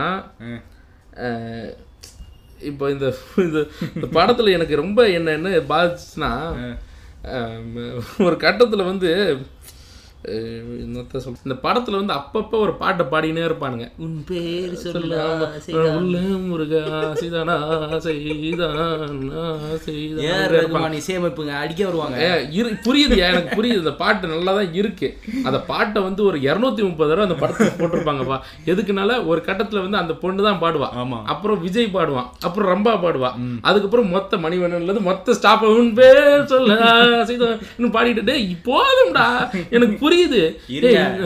ஏன் தெரியுமா அவ்வளவு பாட வைக்கிறாங்க? கிளைமேக்ஸ் ட்விஸ்ட்ல உங்களுக்கு அந்த பாட்டு அது அதுதான் விஷயம். கடைசியா இந்த பொண்ணே உனக்கு கிடையாதுன்ற மாதிரி படம் முடிஞ்சிடும் இவங்க வந்து ரொம்ப வேற பூலாம் கொடுத்து பொண்ணு கிடைக்கலனாலும் பரவாயில்லைங்க. I'm very sorry happy bon voyage அப்படின்னு சொல்லிட்டு நடு சென்டர்ல இருக்கிற மாதிரி ஒரு விஷயத்த சொல்லி அமுச்சு விடுவாங்க. மேல ஹாப்பி போன் வயாஜ் அப்படின்னு சொல்லிட்டு அப்படியே அமுச்சு விடுவாங்க. அவங்களும் சோகமா போயிட்டு இந்த ரொம்ப நாள் மூடி கிடந்த அந்த வீடை திறப்பாங்க. எங்க? ஆஸ்ட் ஆஸ்திரியால ஷூட்டிங் பண்ணி பட் ஜெர்மனின்னு சொல்லப்பட்ட அந்த இடத்துல. எங்க டாலர் விக்கிறோம். டாலர் அது வேற அதுக்கு வேற அதுக்கு வேற அதுக்கு வேற. அப்புறம் பின்னாடி வருவோம். அந்த பாருங்கன்னு தெரியாம போயிட்டாங்க. அவங்க கிட்ட யூரோப் படுற பாடு. அது டோரை திறப்பாங்க. டோரை திறக்கும் போது என்னாச்சு? அப்படியே வீடு இப்போ என்ன பண்ணுறது அப்படின்னா டக்குன்னு உன் பேர் சொல்ல ஆசைதான். ஒரு பாட்டு வரும். அப்பா எனக்கு இன்னும் அவன் ஞாபகத்துல இருக்கனால எனக்கு வந்து அவன் பாடுறது கேட்குது எப்பா உன்னால உனக்கு தான்ப்பா கேட்கணும் எனக்கு ஏன்பா கேக்குது. அப்படின்ட்டு மணிவண்ணன் சொல்லுவார். ஒன்று ஒன்று என்னன்னு பார்த்தா அப்படியே அந்த மூணு பேருமே அப்படியே கீழே யார்? குஷ்பு அப்புறம் அது பேர் அவங்க குஷ்புட ஹஸ்பண்டுக்கு அதெல்லாம் வேற லெவல் நீங்க பார்த்துட்டு அவங்க அப்பாவான்னு கேக்குறீங்க. இல்ல இல்ல எனக்கு உண்மையா டவுட் ஆயிப்போச்சு இல்ல இப்ப குஷ்பு அவங்க ஹஸ்பண்ட் அப்புறம் அந்த தங்கச்சி விஜயோட லவ் பண்ணவங்க எல்லாருமே பாடிக்கிட்டே கீழே இறங்குவாங்க. இதை வந்து இந்த சீன் வந்து எனக்கு மைண்ட்ல ரொம்ப நாள் நின்னுச்சு. ஏன்னா சின்ன வயசுல பார்க்கும்போது எரிச்சல் புண்டையா வந்துச்சு சீன் பார்க்கும்போது எனக்கு. அதனால தான் இத்தனை வருஷம் கழிச்சு இப்போ பார்க்கும்போது இந்த சீன் என்னென்னவோ இந்த படத்துல மறந்துட்டாலும் இந்த சீன் மட்டும் இதான் முடிஞ்சு போச்சுல்ல கர்மம் அப்படின்னு சொல்லிட்டு படமே உள்ள கொஞ்சம் காண்டா தான் இருந்துச்சு யோசிச்சுட்டு அவங்க வேற அந்த பாட்டை பாடிக்கிட்டே இறங்குறாங்க. எவ்வளோ அன்ரியலிஸ்டிக் அந்த படம் இருக்கும். பாடிக்கிட்டே இருப்பாங்களா வீட்டில் சும்மா ஒரு வீடு வந்து பாருங்க காலையில ஒருத்தன் பேர் சொல்ல ஆசைதான் பிக்னியில் போட்டு பாடிக்கிட்டு இருக்கா. இவன் என்ன காலைல சமையல் செஞ்சுக்கிட்டு இவங்க பாடிக்கிட்டே இருக்காங்க மென்டல் குதி அந்த குடும்பமே. அப்படி ரொம்ப டென்ஷன் ஆகுது பார்க்கும் இல்லை ஒருவேளை அந்த படம் அந்த காலத்தில் பார்க்கும்போது சில படங்கள் வந்து நல்லா இருந்திருக்கும். இன்னைக்கு பார்க்கும்போது ஒரு மாதிரி இருக்கலாம். இது அந்த காலத்துலேயே எனக்கு கொஞ்சம் ஒரு மாதிரி தான் கேராக தான் இருந்துச்சு பார்க்கும்போது எனக்கே. இல்லை என்னை பாதிச்சனால தான் அந்த கிளைமேக்ஸ் இருந்துச்சு புருஷன் வராருல அந்த புருஷன் இதில் கோட்டு சூட்டு போட்டு கிளைமேக்ஸில் குஷ்பு கூட அப்படியே இறங்குவார். நீங்கள் இந்த படத்தை பார்த்துட்டு எங்க கூட அப்படியே ட்ராவல் பண்ணீங்கன்னா உங்களுக்கு நல்லா தெளிவாக புரியும். ஸோ படத்தை பார்த்துட்டீங்கன்னா இந்த படம் உங்களுக்கு தெளிவாக புரியும். இப்போ என்னன்னா குஷ்புவோட ஹஸ்பண்ட் ஒருத்தர் இருப்பார். குஷ்புவோட ஹஸ்பண்ட் என்னன்னா அவர் சின்ன வயசுலேயே வந்து அவரை அஹ், அவ வந்து அவளை லவ் பண்ணி கல்யாணம் பண்ணுறதா இருப்பார். இன்ஃபேக்ட் எந்த அளவுக்குன்னா குஷ்பு எப்படி அவளை ரொம்ப அட்ராக்ட் ஆகும்னா ஒரு வந்து அவ வந்து ஒரு குற்றால மாதிரி ஒரு அருவியில குளிக்கும் போது வந்து ஊ அப்படின்னு சொல்லி சைடுல இருந்து எப்படி அவங்க அவங்களோட தங்கச்சி எப்படி பிக்கினி போடும்போது அந்த குளிக்கும் போது எல்லார்கிட்ட விஜய் காப்பாத்தினாரோ? அதே மாதிரி அந்த காலத்திலேயே வந்து இதெல்லாம் ஸ்கிரீன் பிளே ட்ரிக்ஸ் ஆமா அந்த மாதிரி இவங்களை காப்பாற்றும் போது டேய் பொறுக்கி பசங்களான்னு சொல்லிட்டு நேரா குஷ்புவோட லவர் போயிட்டு உங்களுக்குலாம் வெக்கமா இல்ல? அங்க பாருடா பச்சை பாவாடை போட்டு குளிக்கிற அது உங்க அம்மா. சவு பாவாடை குளிக்கிறது உன்னோட தங்கச்சி. டேய் இதெல்லாம் நீயும் பார்த்துக்கிட்டு இருந்திருக்கிய? அப்ப யார் எந்த பாவாடை போட்டுக்கணும் இவனுங்க கூட இல்ல ஜென்ரலா தான் பார்த்திருப்பானுங்க. ஆனா இவன் ரொம்ப டீட்டெயிலா நோட் பண்ணிட்டு இருந்திருக்கான். இவன் ஒரு போ- இவன் ஒரு பர்வெட் அப்படின்றத புரியாம குஷ்பு வந்து அவனோட உண்மையாவே அவனோட என்னது நாடக காதல விழுந்துடுறாங்க. இங்கேயும் ஒரு நாடக காதல். ராமதாஸ் இன்டென்சிஃபை அப்படின்ற இப்போ இல்லை அது இப்போ அது கூட விட்டுருவோம் இப்போ அதெல்லாம் கூட விட்டுருவோம். இப்போது என்ன எனக்கு என்ன இதில் பிரச்சனைனா குஷ்புக்கு வந்து மறுநாள் வீட்டில் வீடு எரி குடிசையில் இருப்பாங்க. ஸோ குஷ்பு வீடு வந்து எரிய ஆரம்பிச்சிடும் பயங்கரமாக எரிய ஆரம்பிச்ச உடனே குஷ்பு வந்து வெளியே வர முடியாமல் கஷ்டப்படுவாங்க அவங்க. ஐயோ ஐயோ இப்படி என்ன பண்ணுறதுன்னு குஷ்புவோட ட்ரெஸ்ஸும் எரிஞ்சிடும் குஷ்பு வந்து வெறும் நேக்கடா நேக்க நேக்கடா இருந்துட்டு எப்படி வெளியில வர்றது அப்படின்னு ரொம்ப கஷ்டப்படுவாங்க. அப்ப வெளியில நிறைய ஆம்பளைங்க வந்து என்ன பண்ணுவாங்கன்னா அட நீ உனக்கு ஏதாவது ஆயிருப்போமா பரவாயில்லம்மா வெளியே வாமா அம்மா கொஞ்சம் வந்துருமா ஆனா இதெல்லாம் பார்க்காதம்மா. உயிர் போயிரு போதுமா வெளியே வாமா அப்படின்னு சொல்லிட்டு அந்த குடிசையில எவ்வளோ இடம் இருந்தாலும் அந்த வீட்டு முன்னாடி இருந்து வேணும் அணைக்கிற மாதிரியே ஃபாலோ பண்ணிக்கிட்டே ஒரு நாலு பேர் நிக்கிறானுங்க. காஜி அப்புறம் கொஞ்ச நேரம் கழிச்சு அந்த அந்த அந்த எரியறது அக்கப்பரில் நாலு பொம்பளைங்க வந்து அவங்களை அடிச்சு துரத்தி போங்கடா பிள்ளைங்களா அப்படின்னு சொல்லிட்டு அப்புறமா தான் அப்புறம் உள்ள போனா இவனுக்கு லேட் பண்ணனால அந்த அடிபட்டு குஷ்பு மூஞ்சி எரிஞ்சு போயிடும் இப்போ மறுநாள் போயிட்டு அப்படியே வேக்க எழுஞ்சு எழுந்து நிற்கும்போது ஐயோ பார்த்தா நேராக போய் அவனுக்கு கல்யாணம். யார்? இவரோட லவ் இருக்குது யார்? அம்மா அப்பாவோட ரெட்டு தங்கச்சி அப்பாவோட ப்ளூன்னாரு அவரோட ப்ளூவும் க்ரீனும் சரி ஓகே அவர்கிட்ட நேராக போயிட்டு என்னன்னு பார்த்தா இந்த மூஞ்சி வச்சுக்கிட்டு உன்னை எப்படி நான் லவ் பண்ண முடியும்? போடி வெளியில். அப்படின்ற மாதிரி சொல்லிடுறாரு. நான் கூட நான் வந்து மோனிஸ்டர் நான் என்ன கேட்டேன்னா ஐயோ இது யார் அவங்க அப்பாவா? அதுதான்டா மாப்பிள்ளைன்ற மாதிரி ஒரு ஆள் கேரக்டர் அது புண்டை அவனை இப்போ அதுதான் இப்போ என்ன ஆயிரும்னா பல வருஷம் கழித்து இவனோட பொண்டாட்டியும் ஓடி போயிட்டு இதனால ஹார்ட் கோர் ஃபெமினிஸ்டாக கோவப்பட்டு ஆயிடுறாங்க யாரு குஷ்பு. இதனால தான் ஸ்டார்டிங்கில் வீட்டுக்குள்ளே இருந்த என்னதான் ஆம்பளையே வீட்டுக்குள்ளே இல்லைனாலும் ஆம்பளை வாசத்தை டக்குன்னு புஷஸ்குள்ளே பிடிச்சி கையை பிடிச்சி வெளியில் இழுக்கிற அளவுக்கு பவர் வந்த இந்த குஷ்பு வந்து என்ன பண்ணுறாங்கன்னா பின் ரொம்ப ஹார்ட் கோர் ஃபெமினிஸ்டாக மாறி ஆர்ஜின் ஆஃப் கருத்து கண்ணம் இல்ல, அதெல்லாம் வேணாம் வேணாம். அக்கா ரொம்ப இப்போ அதான் இப்போ என்னன்னா ராமதாஸ் பேசுறப்ப சந்தோஷப்படுறீங்களா? இதை கேள்றா இப்போ என்ன இல்ல இப்போ அது இல்லை என்னோட சிரிப்பு. என்னன்னா ரொம்ப நாள் கழிச்சு கஷ்டப்பட்டு ஃபேக்ட்ரிக்குள்ள கொஞ்சம் கொஞ்சமா ஆம்பளைங்களாம் விஜய் வந்து மனசை மாற்றி மாற்றி கொஞ்சம் கொஞ்சம் கொண்டு வந்து ஏன்னா அக்கா மனசை மாற்றி தான் பொண்ணு இவளை கல்யாணம் பண்ணிக்க முடியும் அப்படின்ற ஒரு கான்செப்டுக்குள்ளே வராங்க. இப்போ என்ன ஆயிருது? ஃபேக்ட்ரிக்குள்ள ஒருத்தர் ரொம்ப சோகமாக வேலை செஞ்சுட்டு இருப்பான். இப்போ நாள் குஷ்புவும் குஷ்புவும் இவங்கெல்லாம் ஃபேமிலியே மொத்தமாக வரும்போது யாரா அவன் சோகம் வேலை செய்கிறேன் இந்த நாய் ஏன் இங்கே வேலை செய்கிறான்னு குஷ்பு கேட்பா ஏன்டா இந்த நாய் வேலை செய்கிறான்னு பார்த்தா பார்த்தா அது அவள் தான் அவங்களோட எக்ஸ் ஹஸ்பண்ட் ஆமா இல்லை அது அப்போ ரிவீல் பண்ண மாட்டாங்க. பட் எனக்கு ஏற்கனவே படம் பார்த்தாலும் எனக்கு சிரிப்பு வர ஆரம்பிச்சிருச்சு. அதை பார்த்த உடனே அப்புறம் அவனை விட்டு வெளியே அனுப்பிச்சிருவாங்க அந்த இடத்த விட்டு ஃபேக்ட்ரி விட்டு. இன்னொரு நாள் கார் எடுத்துட்டு வேகமாக போயிட்டு இருக்கும்போது சேர் ஒருத்தர் மேலே ஒரு செருப்பு தைக்கிறவங்க அடிச்சிரும். அவர் எந்த அளவுக்கு அடிக்கணும் லைட்டாலாம் அடிக்காது. அவர் வந்து வெள்ளை சட்டை போட்டு இருப்பாரு சுத்தி வந்து பெயிண்ட் தலைவர் மேல ஊத்துற மாதிரி அவர் வந்து அடிச்சிரும். அவரும் இல்லை அதை அதை க்ளீன் பண்ணிட்டு செருப்பு அடிச்சுக்கிட்டு தச்சுக்கிட்டே இருப்பாரு. டயலாக்லாம் பேசுவாங்க அப்ப. அத- அத- அதான் சொல்றேன். இப்போ இறங்கி அந்த டிரைவர் அம்மா கூட குஷ்பு உட்காந்து கார் ஒரு லேடி டிரைவர் ஓட்டுது வழக்கம் போல. இறங்கி சாரிங்கன்னு கேட்கும்போது அட விடுமா நானே வந்து ஒரு புறம்போக்கு. என் மேலே சேர் தான் அடிக்கணும் அன்னைக்கு மூஞ்சி செருள்னு போடின்ட்டேன். இன்னைக்கு நான் தெருவில் தான் அனுபவிக்கிறேன்னு சொல்லிட்டு அவர் தைச்சிக்கிட்டே இருப்பார். ஆனால் அப்போ லைட்டாக குஷ்பு லைட்டாக ஃபீல் பண்ணுவாங்க. கிளைமேக்ஸில் படியிலிருந்து இறங்கும்போது கூட அந்த ஹஸ்பண்டும் கோட் சுட்டு போட்டு கண்ணாடிலாம் போட்டிருப்பார். இது என்ன அர்த்தம்னா இவனுக்கு வந்து வேற நான் இவன் அவளை விட்டு அன்னைக்கு இப்படி பேசிட்டு போயிட்டான். கூட இருந்தவ வேற ஏதோ பண்ணி இவன் பெரிய கர்மம் மாதிரி ஒரு கர்மால எனக்கு நம்பிக்கை இல்லை. பட் இவனுக்கு இவன் பண்ணதே இவனுக்கு திரும்பி நடந்து இவன் ரோட்டில் நிற்கிற அளவுக்கு போயிட்டான். இன்னைக்கு இப்போ வேற வழி இல்லை. குஷ்பு கூட தான் ரொம்ப நாள் நம்ம பழகலை. சரி இவளை வந்து சிம்பத்தி கிரியேட் பண்ணுவோன்னு சொல்லிட்டு நேரா அவன் வர நேரம் பார்த்து ஃபேக்ட்ரியில் கொஞ்சம் அப்படி வேலை செய்கிற மாதிரி தொடச்சிட்டு நடிக்கிறான். அப்புறம் என்ன பண்றான்? இவனும் ஒரு பேரசைட்டா இருக்கான். ஆமா. எப்படி விஜய் ஃபேமிலி பேரசைட்டா இருக்காங்களோ இவனும் ஒரு பேரசைட் அங்க ஒரு புல் அப் பண்ணியிருக்கான். அடுத்து என்ன பண்றான்? ரோட்ல இருக்கும்போது இந்நேரம் பார்த்து அவன் வரான்னு சொல்லி டக்குன்னு அவசரம் வச்சு தெருப்பு தைக்கிற மாதிரி ஒரு பில்டப் கொடுத்து மேல சேர் அடிச்சோன்னே என்னெல்லாம் அப்படிதான் ஆகணும் நான் ஒரு ஐயோக்கிய பயமா நான் ஒரு பெருபாயுமா அப்படின்னு கிளைமேக்ஸ் உன் பேர் சொல்ல ஆசை. இவனும் பாடிட்டு வரான். ஜாலியா தானே இருப்பான். சொத்தெல்லாம் அவனுக்கு வருதுல புண்டை. ஆமா. குஷ்புவும் கிடைக்குது. நல்ல கும்தாவா இருக்காங்க. இல்ல அவன் அவனோட திங்கிங் சொல்றேன். அவனோட அவனோட ஐடியாவை சொல்றேன். கருத்து கண்ணமா இன்டென்சிஃபை இல்ல இல்ல இல்ல இங்க பாரு. குஷ்பு குஷ்பு குஷ்பு ஆச்சு. சொத்துட்டு சொத்தாச்சு. ஜெர்மனி டூர் ஆச்சு. ஆமா. பாருங்க. நேரத்து வரைக்கும் தெருவுல இருந்தான். இன்னைக்கு வந்து கோட்டு சுட்டு போட்டு உன் பேர் சொல்ல ஆசைதான் என்ன? அப்படியே வந்து ஜாலியா இருக்கிறான் இன்னைக்கு. நாளைக்கு ஃபேக்டரியில போயிட்டு என்ன வளவு செலவு கணக்கு பார்ப்பான். ஜாலியா இருப்பாங்க அதாவது இது இது வந்து பல வகையில பல ஆங்கிள் இந்த படம் வந்து என்ன வந்து இதனால தான் ஒருவேளை பேரசைட்டு அதுக்கும் கனெக்ஷன் இருப்பாங்களோ? ஒருவேளை பூன் அண்ணன் பேரை மறந்து பாங் ஜூன் ஹூ. ஆமா அவரோட ஒரு நாள் என்னைக்கா சென்னைக்கு டூர் மாதிரி வந்து என்னைக்கு நைன்டி நைன்ல சின்ன வயசுல இந்த படத்துல கேடிவில அங்க வரும் இல்லையா? அந்த மாதிரி ஏதாவது பார்த்துட்டு கொரியால பார்த்துட்டு. கொரியால கேட்டி வருமா? வ- வருமோ என்னவோ தெரியல. மேபி ஏதாவது யூடியூப்ல கூட சரி டவுன்லோட் பண்ணி பார்த்துட்டா பார்த்துட்டாரு. அதனால வந்து பாத்தீங்களா பேரசைட்டுக்கான கருவை இங்க இருந்து அவர் அதனால எடுத்துட்டாரோ இதுல எனக்கு ரொம்ப எனக்கு என்ன இன்னொரு பாதிச்ச சீன் என்னன்னா விஜய்க்கும் எப்படி அந்த குஷ்பு தங்கச்சிக்கு லவ் வந்துச்சுன்னு காட்டும்போது ஸோ இந்த பொண்ணு வந்து இப்போ ஒரு ஆர்ட் ப்ராஜெக்ட் பண்ணோம். ஆர்ட் ஆர்ட் ப்ராஜெக்ட் பண்ணுங்கிறதுக்காக எல்லாரையுமே தேடுது.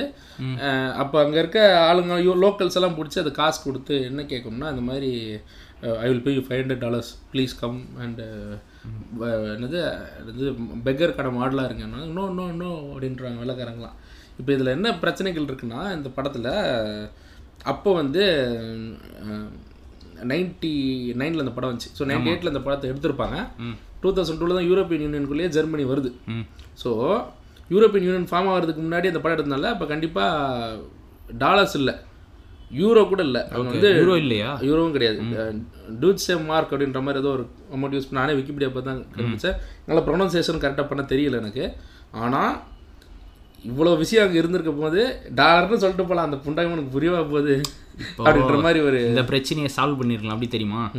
அப்போ மதன் கௌரி இருந்திருந்தாருன்னா இந்த பிரச்சனை வந்திருக்கு. ஹலோ எவ்ரிவன் பார்த்தீங்கன்னா நான் ஓத்துட்டு இருந்த டைம் தவிர்த்து ஃப்ரீ டைமில் நான் பேசுகிறேன் அப்படின்ற மாதிரி.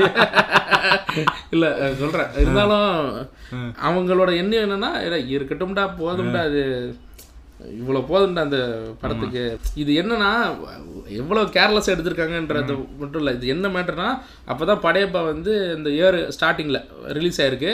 இப்போ பிரேக்கில் இருக்க சந்திரசேகர் வந்து அவர்கிட்ட போயிட்டு ப்ளீஸ் சார் என் பையனுக்கு கொஞ்சம் வாய்ப்பு கொடுங்களேன் ப்ளீஸ் அப்படின்ன மாதிரி சரி கொடுத்துடலாமே. மைனாட் அப்படின்னு பை மகனே எந்த ஊருக்கு போகணும்னு சொன்னேன் அப்படின்னு போது அப்பா அப்பா அதாவது நீங்க ஜெர்மனி போகணும் அப்படின்னு ஒய்ஃப் டேக் ஆஸ்திரியா போகணும் அப்படின்னு ஆ போயிடலாம் போயிடலாம் ஒரு கதை இருக்கு. ஜெர்மனி ஆஸ்திரேலியா நடக்குது சார் அப்படின்னு ஆ ஓகே. ஸோ குஸ்பின் ஒருத்தவங்க இருக்கான் அந்த ஆம்பளே பிடிக்காரு அப்படின்ற மாதிரி ஒரு கதை ஆரம்பிச்சிருக்காரு.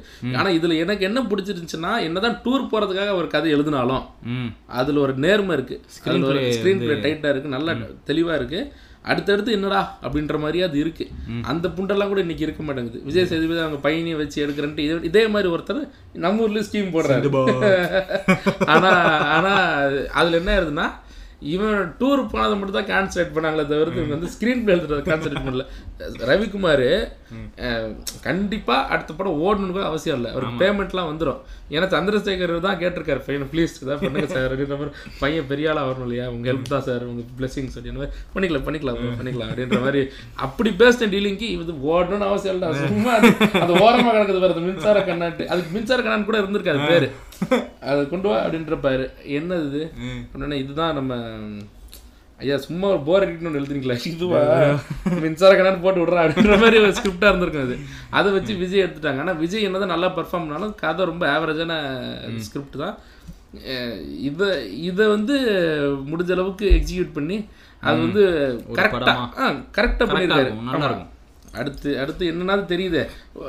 ஐயோ இப்போ கூர்க்கு அவங்க அண்ணன் வந்துட்டான் இப்போ என்ன போகுது என்ன போகுது என்ன போகுது அப்படின்னா அது போகுதுல்ல இதில் ஒன்றும் பெரிய அளவுக்கு ஒரு மூளையை செலவு பண்ணலாம் ஆனால் ஒரு மூளையோட வேலை பார்த்துருக்காரு.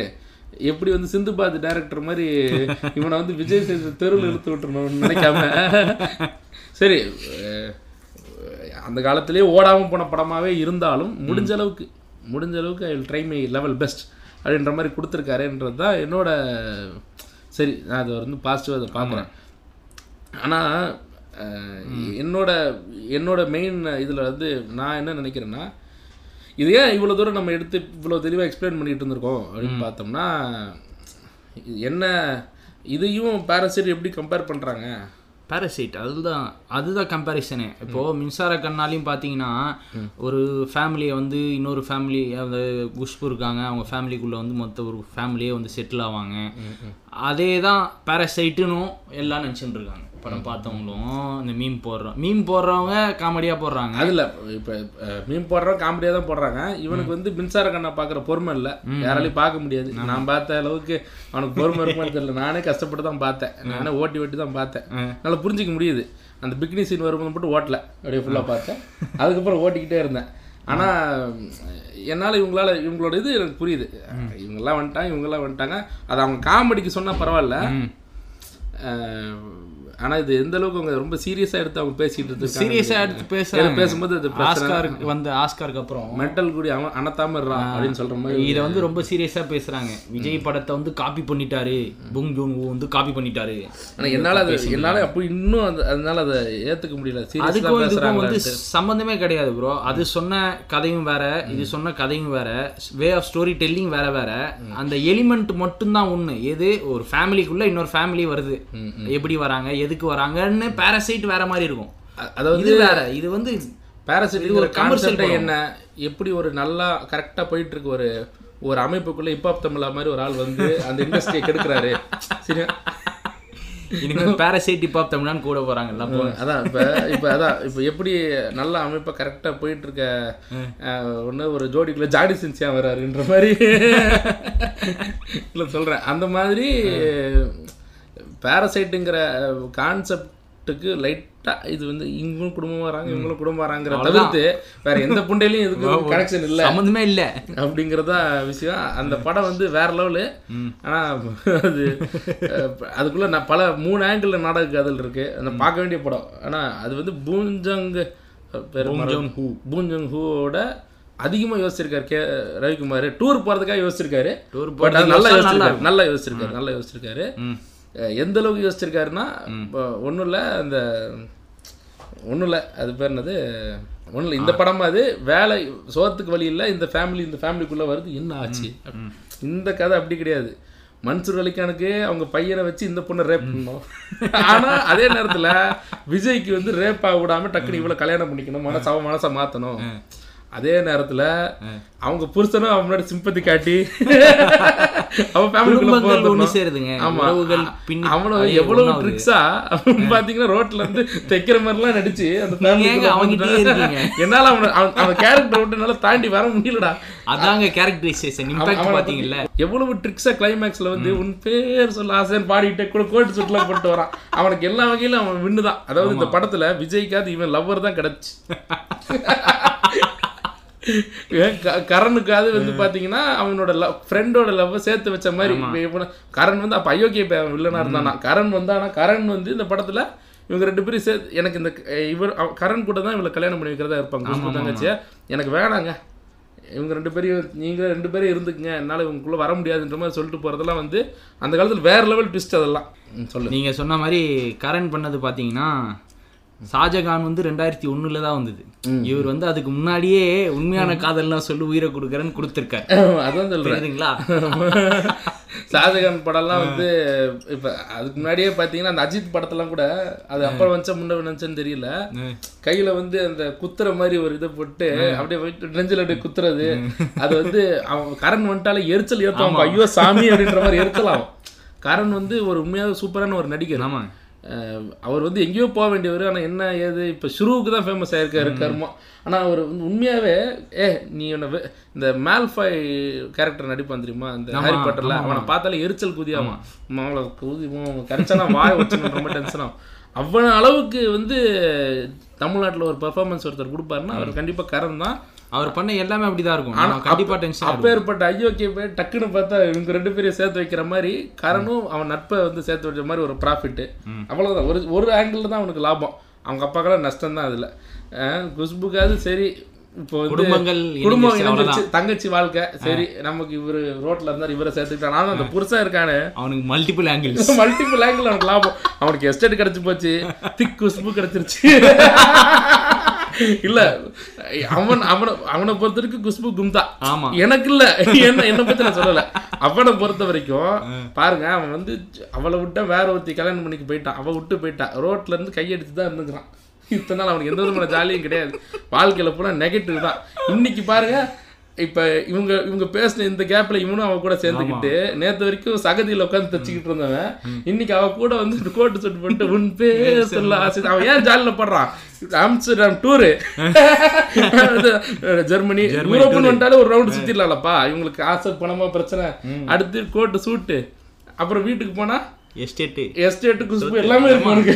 இவனுக்கு ஜாலியில தான் இருக்கும் இவன் ஜாலியா அவன் தான் இருப்பான் இவன் இவன் இந்த இடத்துல அதிக லாபமே அந்த கண்ணாடி போட்ட அந்த பழைய ஹஸ்பண்டுக்கு தான். வேற யாருக்குமே இல்லை. ஆனா இதுவன் தான் மிகப்பெரிய டேஞ்சரஸ் பேரசைட் இந்த ஃபேமிலிலேயே கண்டிப்பா. ஆனா கண்டிப்பா ஆனா இது ஒரே மாதிரி தாட் ப்ராசஸ் இதுல இருந்தாலும் நாடக காதலையை வந்து மையமா வச்சு எடுக்கப்பட்ட படம் தான் நம்ம மின்சார கண்ணா. கண்ணா. இதை வந்து இந்த மோகன்ஜி சத்திரியன் தாயலுக்கு புரியுமான்னு எனக்கு தெரியல. ஆனா அவன் வந்து அவன் வேற ஆங்கிள் போறான் பட் கேஸ் ரவிக்குமார் சொல்லிட்ட நாடக காதலுங்கிறது பணம் அதிகமா இருக்கவங்களுக்குள்ள நடக்கிற கேம்ப்பா ஆனா அதுலயும் பாத்தீங்கன்னா மோகன்ஜி சத்திரியன் ஆங்கிள் நம்ம ஆளுதான். கண்ணாடி போட்டு உன் பேர். அவர் அவர் அவர் ஜாலியா இருக்கிறங்க அவருக்கு எல்லாமே இருக்குயா ஃபேக்டரி இருக்கியா? குஷ்பு இருக்கியா? ஜாலி பண்றாரு அவர் கும்தா யார்? அவரை பொறுத்த வரைக்கும் அவரை பொறுத்த வரைக்கும் நான் சொல்லல என் கருத்து இல்ல. அவர் மைண்ட்ல ஓடாத நான் சொல்றேன். ஓடும். ஓகேவா அந்த மாதிரி அவர் நல்லா ஃபன் பண்றாரு அவர். இங்க அந்த மாதிரி ஒரு படத்தை எப்படி வந்து இது வந்து வேற மாதிரி படம் அது. இந்த படம் வேற. இந்த குடும்பம் எல்லாம் ஒண்ணு வருதுங்கிற தவிர்த்து பேரசைட்டுக்கு இதுக்கு எந்த புண்ட சம்மந்தமும் இல்ல. கிடையவே கிடையாது. தயவு செய்து இந்த ரெண்டு ஃபர்னிச்சரை சேர்த்து வச்சு பேசாதீங்க ஃப்ரெண்ட்ஸ் ப்ளீஸ் ப்ளீஸ் இப்படியே நாம முடிச்சுக்கலாம் இந்த எபிசோட ஓகே நன்றி வணக்கம். நன்றி வணக்கம்.